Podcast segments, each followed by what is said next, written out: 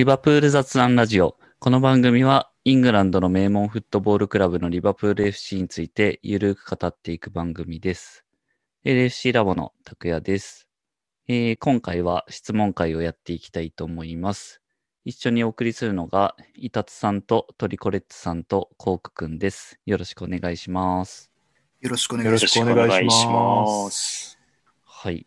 今は、えーまあ、リバプールはシーズンオフですけど、えーユーロがやっているというところで、タイムリーな質問をもらっているので、今回はそれを答えていきたいなと思います。えっ、と、質問を読みますが、ユーロ2020が盛り上がってますが、この選手がリバプールに来てくれたらって人はいましたか？ぜひ教えていただきたいです。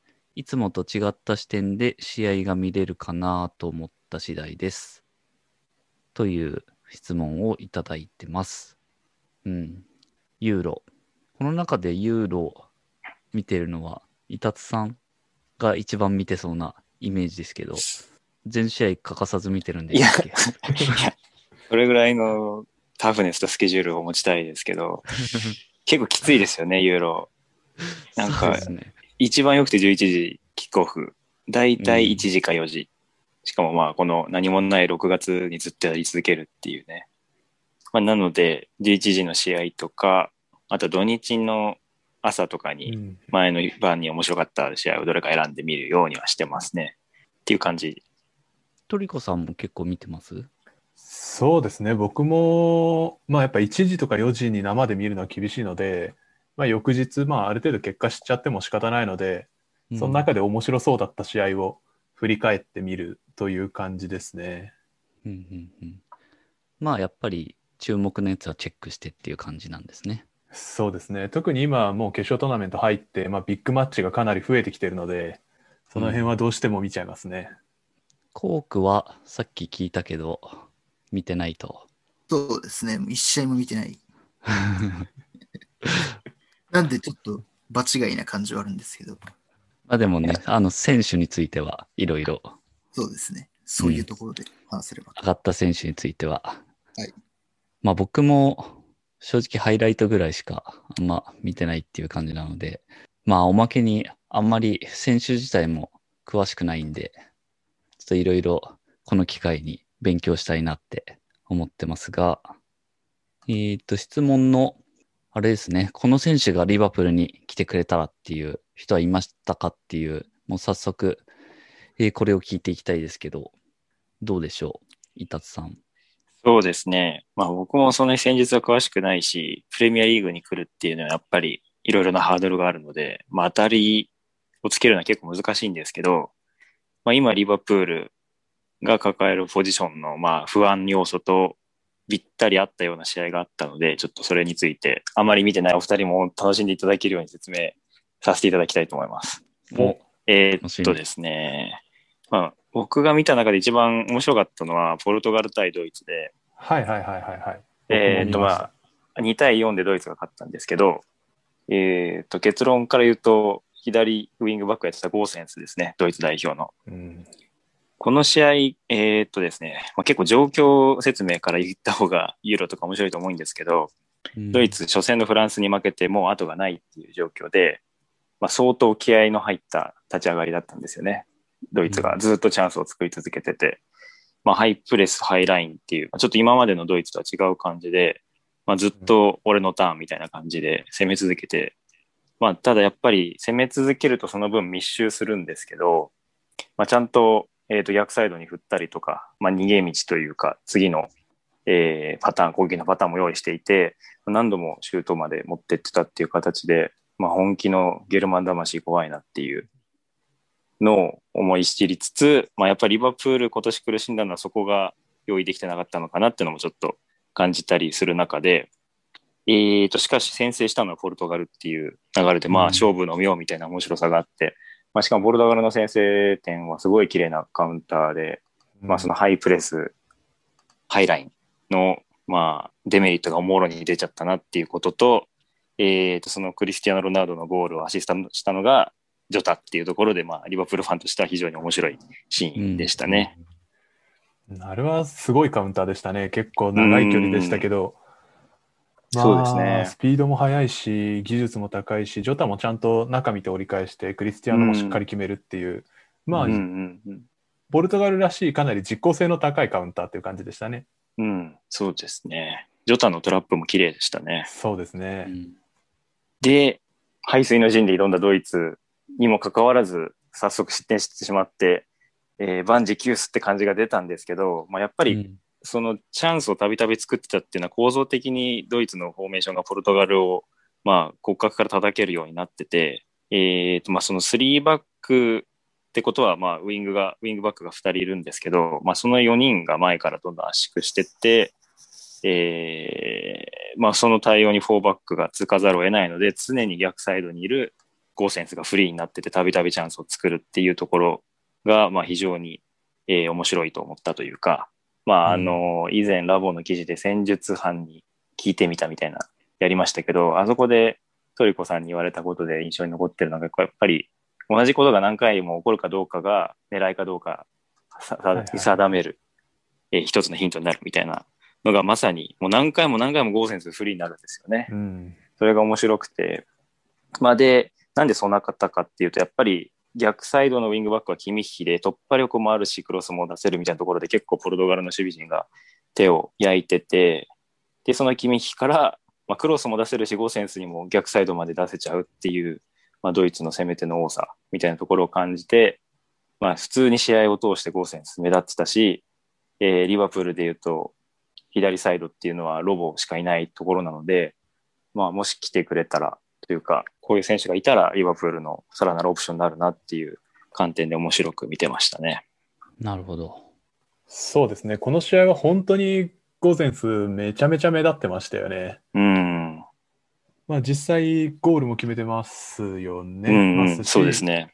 まあオウンゴール誘発みたいなのも一つ二つあったと思いますけど、まあおっしゃったようにやっぱりポルトガルがあの構造的にゴゼンス捕まえきれない形になってて、で非常にパワーもスピードのあるもあるゴゼンスが、えー左サイドから、まあ、結構好き勝手にやれるっていう状態だったと思いますけど、まあやっぱりゴゼンス自身のあの実力とか入っていくタイミング、キックの精度みたいなのもすごくあったので、やっぱりすごい目立ってた試合でしたね、ゴゼンス。うんそうですね。その、彼一人がすごくてそうなってるわけじゃないにしても、あまりにもスター選手みたいな 目立ち方してたので、そうですね。まあ、今まで無名だった選手がそう輝くっていうところも面白いし、そういう、まあ、戦術的なものが分かりやすく見える試合だったので、で、ゴーセンスはですね、アタランタに所属してる選手なので、うんリバプールとも対戦してるんですね、実は。はいはいはい。で、リバプールが負けた試合で点取ってて、全然、全然覚えてなかったんですけど、まあやっぱりそうですね。リバプール相手にも活躍したっていうところは、リバプールとしては、はい、過小評価できない部分かなって思いますね。なるほど。確かはいにリバプール相手に CL で活躍した選手って最近割と来てますもんね。そうですね。南のしかり。ね。うん。で、うんあと、まあ、ドラマ的な意味の面白さで言うと、ゴーセンスはクリスティアーノ・ロナウドにユニフォーム交換をお願いしたことがあるらしいんですよね、セリエ A の時に。はいはいはい。だけど、そのアタランタ対ユベントスでアタランタが圧勝しちゃったせいで、ユクリスティアーノは拒否したらしいんですよね、それを。で、この巡ってきたまたドイツ対ポルトガルっていうところで、ゴーセンスがボコボコにするっていうのがまた、ちょっと巡り合わせというか、今回は交換できたんでしょうかっていうのはちょっと気になりますけど。うんはい。そんなとこですかね。はい。ちょっとこの試合面白かったんで、追っかけ再生できる人はぜひ見てみてもらいたいですね。そうですね。ハイライトは見ました。1点目もなんか、うん実質ジョタみたいな、うんうん。う。ん、そうですね。うん、ジョタ頑張ってんなってそうそう思って。ました。てか2点目ジョタなんですよね。それをうんうん言いそびれましたけど、すごいですよね。2点に絡んで。うん、結構ポルトガルの攻撃を支えてる感じが、うん、ジョタ目線で見てもポルトガル代表は面白かったですね。うん。ポルトガルはベルギーに負けちゃったんですかね。今朝ですかね。うんはい。そうですね。ちなみにそのポルトガル・ベルギー戦でちょっと面白いなと思ったのが、このドイツ戦でえー3バックのウィングバックを捕まえられないという問題がポルトガルに発生してたんですけど、えーベルギーも3バックでウ。ィングバックがいたと。で、この試合どうするんだと思っって、ちょっとさっきまで見てたんですけど、えー結論から言うと結構ポルトガルは両ウィング、ベルナルド・シューバとジョタが下がってウィングバックをチェックするような形になってましたね、割と。で、相手へのプレスをかけるときには、えっと、ポルトガルって、まあ、4-1-4-1というか、リバプール型の4-3-3というか、のチームなので、普通プレスかけるって最前線の3人がかけると思うんですけど、割と、えーウィングは下がって、逆にインサイドハーフにいる2人、えー誰だったかな、が出てきて、3人でクリスティアーノとプレスかけるみたいな、ちょっとそういう変則的な形をとってたんですけど、それは多分やっぱりウィングバックを誰が見るかという問題だったんじゃないかなと思います。結構トーナメント仕様にも感じるけど、ドイツ戦の恐怖がちらついてる感も感じますね。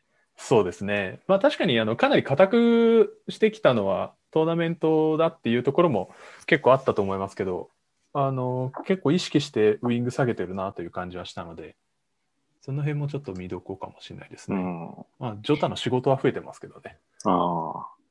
うん。すすぐ続編を提供いただいてありがとうございます。いやいや、ちょうど3バックののに対するポルトガルの対応が2つあってちょっと面白かったので。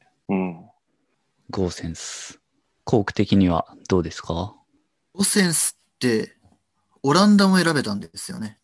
国籍。ああ、そうなんだ。えーうんオランダも持ってて、で、誘いももちろん受けてたんだけど、ドイツ選んだんですよね。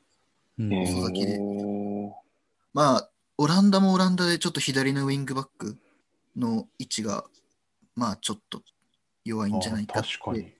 言われてるんで、まあどっちを選んでも活躍できてとは、できてたとは思うんですけど、まあこういう遅咲きで、まあドイツを選んでこう活躍して、で、まあロナウドとかのあのいいストーリーとかもあるってなると、まあ、ちょっと全然遠い選手ですけど、応援したくなるような選手だなとは思いました。う。うんんそういえば確かにオランダ左サイドバックというか、そこのポジション弱いですよね。いまだにブリントが出てたりするし、たまにですけど。あセンターバックはいっぱいいるんですけどね。デフライもデリフトも。まあ今回いないですけど、うんファンダイクももちろんいるし。ーうん。えーと、ドイツは、次はイングランドと。そうですね。これは、僕はイングランド応援してるので、うん。まあ、ただイングランドずっとしもつまらない試合をしてるので、ここは試金石ですね。そうなんですよ。このドイツ、イングランド見たいですけど、つまんなそうだなっていう気もすごいするんですよね。いや、そう。イングランドは常にこれ度こそ面白いかもしれないって可能性はらんでるのに、絶対塩試合なんですよね。暑いは暑いんですけどね。スコットランド戦とかも暑かったんですけど、うん。うんシチュエーションは暑かったんだけど。そうですね。クロアチア戦の最初10分だけですね、イングランド面白かったの。ああ、そうですね。フォーデンがすごい切り返しからのシュートを打って、ポストに跳ね返されるっていうところは、今回は違うかもって思いましたけど、うんうん1試合目ですか？1試合目です。1最初の10試合目です。最初の10分です。あそこだけ。クロアチア戦もやっぱり後半ぐらいからものすごい勢いで面白くなくなっていきまうしたね。ん。またちょうどその時にあのワウワウのオンデマンドかなんかが通信障害になってそうですね。うん僕そのあたりで見れなくなったんですけど、うんまあふふ頑張って復帰しようかなって思ったんですけど途中でめんどくさくなっちゃってそう。そうあそうなったら諦めるぐらいの試合ですね。そっか、イングランド、そうですね。まあ、自分は見れないですけど、イングランドとドイツって言ったら結構ライバル関係、いや、強烈。うんね、そこは強烈ですね。なんか、そこもプラスアルファで期待しちゃう人も多いんだろうけど、うまあん。塩試合なのかな。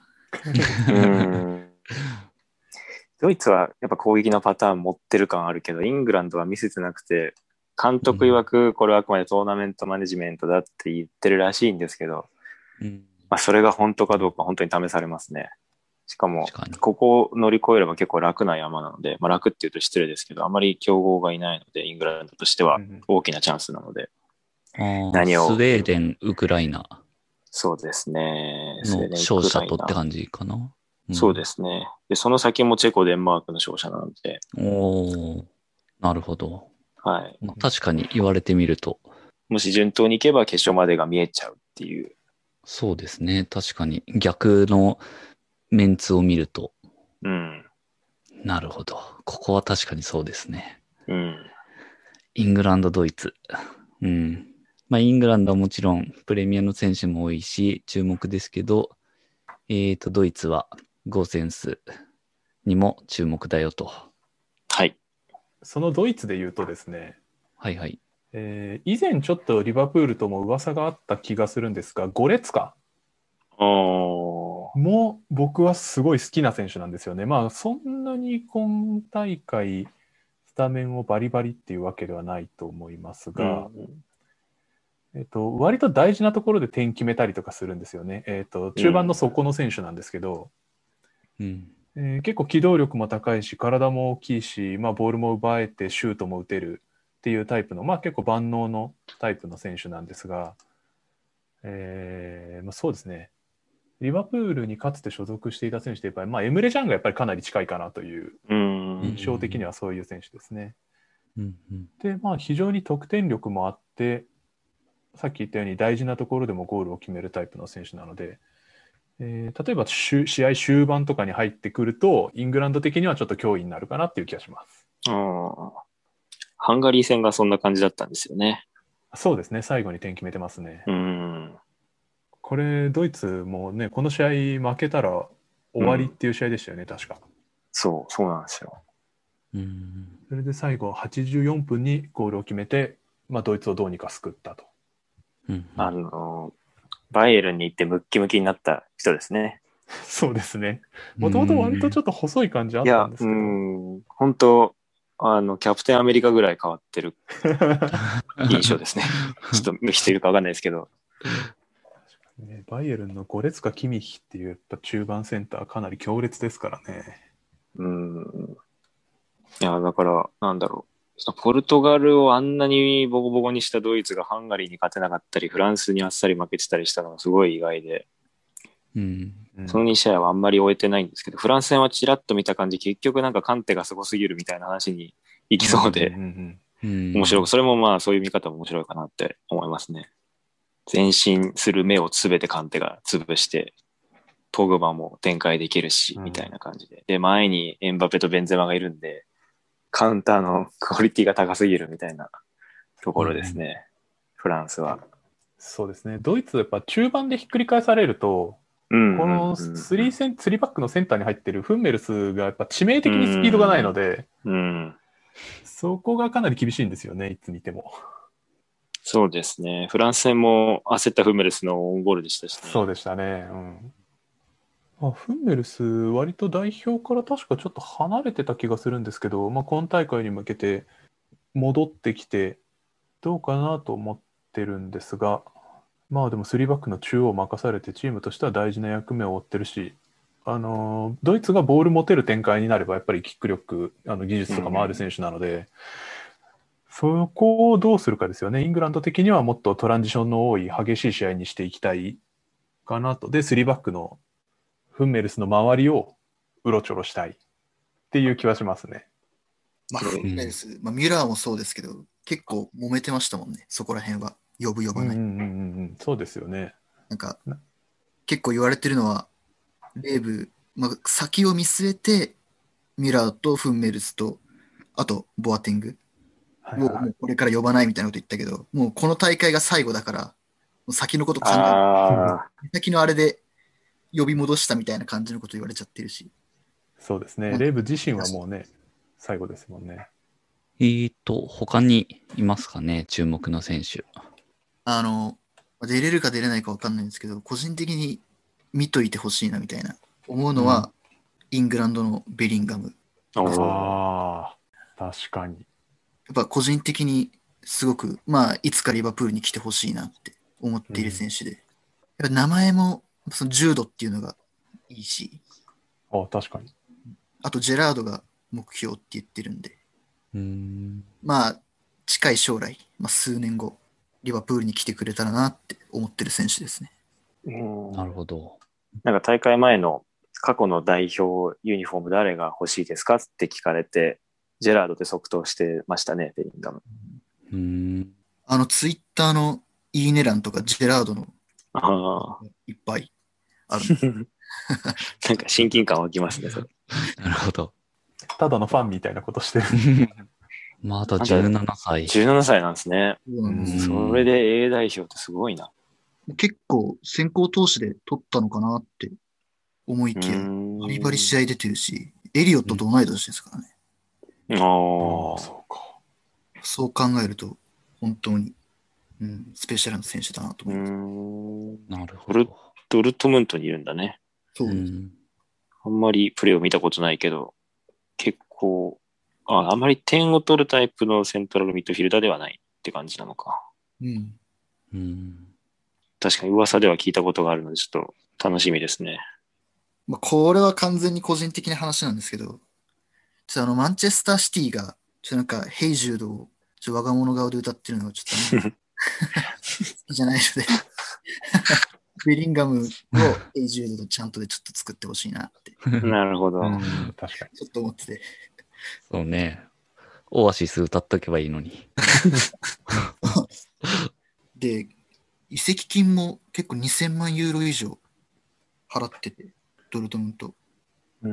この年齢で、で、しかも当時バーミンガムで全然実績とかも何もない若手にこれだけ投資してて、実際大活躍してるわけだから、50試合近く出てますからね、うん。今シーズン。すごいですねすごいまあ、いろいろ最年少記録みたいなのを作ってるっぽいですね。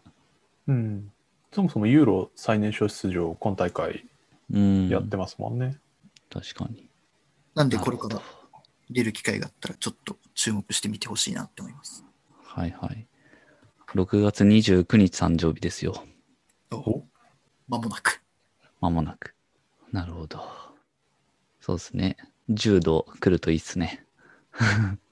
楽しみにしてます。うん。リバプールに柔道。トリコさんは他になんか注目した試合ありますか？そうですね。まあ、やっぱり優勝候補ベルギーだと、またこれも最近リバプールとつながりが噂されてますけど、ティーレマンス。うん。まあ正直ゴレツカよりちょっと現実味あるかなと思ってるんですが、まあもちろん十分高いんですけど、まあでも中盤センターの選手、まあワイナルドム退団してしまって、うん。他も怪我がちな選手多いですし、ちょっとやっぱ補強しておきたいなと思うと、えー攻撃性能も高いし、守備もできるし、まあ特にティーレマンスはプレミアリーグすでにバリバリ活躍してますから。で、それが見たいですかね。ベルギーもちろんまだ勝ち残ってますし、うん。レスターなんですね。はい。この間の FA カップで決勝点を挙げてる選手ですね。そうか、そうですね。うん。なんか、ベルギーセンターバックといえば僕の中ではフェルトンゲンとアルデル・バイレルトだったんですけど、ベルギーの一番最初の試合かな？見たらセンターバックにすごいドレッドの選手がいて、なんか案の定、その、案の定って言うと失礼ですけど、その選手のミスで失点してて、あ、デンマーク戦かな？なんかちょっと、センターバックの選手って、やっぱり、うんナット・フィリップスじゃないですけど、こう、実直な風貌の選手が多い気がするので、はいはい、はい。ドレッドの選手が やっぱりミスしたってなるとちょっとそういう見方になっちゃって、なるほど。で、案の定次の試合見たら、あの、フェルトンゲンとフェルメーレンとアルデル・バイレストになってて、ああっていう、はい、ちょっと気になったところでした。フェルメーレンは この大会に J リーガーとして出てるのですごいことだと思います。うん。うん、本当ですよね。J リーグで普段、あの選手見れるっていうのはなかなかすごいことですよね。うん。はい、そこもちょっとそういう見方をするのもいいかなと思ってます。他はありますか？誰か。まあ、そんなに面白みがない、面白みがないというか、もう負けちゃったチームなんですけど、オーストリア対イタリアを見たときに、オーストリアが思ったよりもすごくつなぐチームで非常に面白かったですね。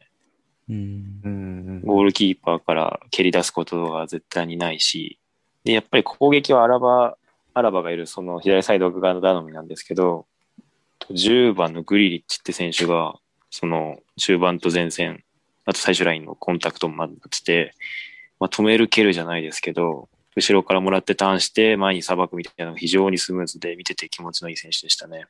ホッフェンハイムにいるので、まあ、ちょっとブンデスとプレミアのスピードっていうとリバプールに合うかっていうとまた別の話ですけど、まあ、イタリア延長戦まで苦しんだので、結構あやっぱりこういう予想外の試合展開っていうのは面白かったですね。この2チームでいくと、あのーゴール決めてる2人、うん。オーストリアの方だと、ちょっとあの、カライジッチ、うん。ああ、が結構はいはいはいはいはい。あのーリバプール界隈で結構騒がれてるのかな？あの、リバプールファンらしくて、公言あ、してるそうなん。えー、ああ、へうえ。ん。イスタンブールの奇跡を見てて、リバプールの試合見に行った時にユニフォームを着てったりとか、なんかいろんなグッズをいっぱい買っちゃったみたいなことを言ってて、なんで結構ちょっとシンパシーを感じるような選手ですね。で、2メートルあるんで、結構、あ、そうなんだ。うん本当だその割にこの1点返したゴールはすごい低いヘディングでしたけどね。逆にこう、魂がこもってる感じでリバプール向きだなと思うようなヘディングでしたけど。まあ、ここ数年のリバプールに合う合わないは置いといても、ちょっとこういう選手は面白いし、まあニュークラウチみたいな感じで、うん。うん。ちょっとこれから注目してみるといいのかなって思いました。で、あともう一人がイタリアの方で決めたキエザですね。個人的にあの好きな選手で、ただ好きなだけなんですけど、うーん。は本当にいい選手だと思うんで、そっか。キエザ、あれなんですね。ユーベにいるのは知ってたけど、フィオレンティーナからレンタルでユーベに行ってるんですね。そうなんですよ。こんなのあり得るんですね。確かこんなのあり得るんだ。すごい仲悪い2クラブなのに。そうなんですよね。ちょっと、うん。まあ、それで、いろいろ言われたりはしてますうけど、ん。まあ、キエザ自体は本当にいい選手に。で、うんうん、リバプール、イタリア人だけど、リバプールで見たいなってめっちゃう思う。ん。いい選手なんで、本当に。確かに。キエザ結構、今大会活躍してるイメージありますね。スピードもパワーもサイズもあって、うん。技術もあって。確かに。なんか、イタリア人の選手は、えっ、と、アクイラーニじゃないですけど、リバプールファンですら、こう、そこはローマでレジェンドになってほしかったみたいな選手が多いですけど、まあ、フィオレンティーナからユーベに移籍してる時点でそういうのはもうなしだと思うので、全然来てもらって構わないですね。なんでちょっと、キエザ、本当あのーイタリア、まあ一応優勝候補といえば優勝候補うんだし、キエザは結構かっこいいので。うん。ちなみに、あの、イタリア語で教会って意味です、キエザは。そええそうなんえだ。ーチャーチってことですか？ういうことですね。うーん。すごい。航空語録出ましたね。相変わらずすごい。まあそんなところです、自分は。うん。なるほど。まあそんな感じですかね。はい。うん。まあユーロ、まだまだ注目ということで、ちょっと僕もそろそろ見ないと かなって思ってますんで、ちょっと今日名前が挙がった選手に注目しつつ、えー見ていきたいなと思います。準々決勝とかは週末からで、えー準決勝が7、8、決勝が12日月曜の早朝か。うん。ですかね。うん。まあ、まだ結構あるんで、はい。はい。まあ、せっかくなんで盛り上がっていきたい。ですね。せっかくなんで楽しみましょう。ですね。ということで、えー聞いている皆さんの注目選手も教えていただければと思います。ぜひ、ツイッターで、えーツイートしていただければ嬉しいです。この番組は、リバプールを日本一応援するのが楽しい欧州サッカークラブにというミッションで運営している LSC ラボがお送りしました。それでは、また次回。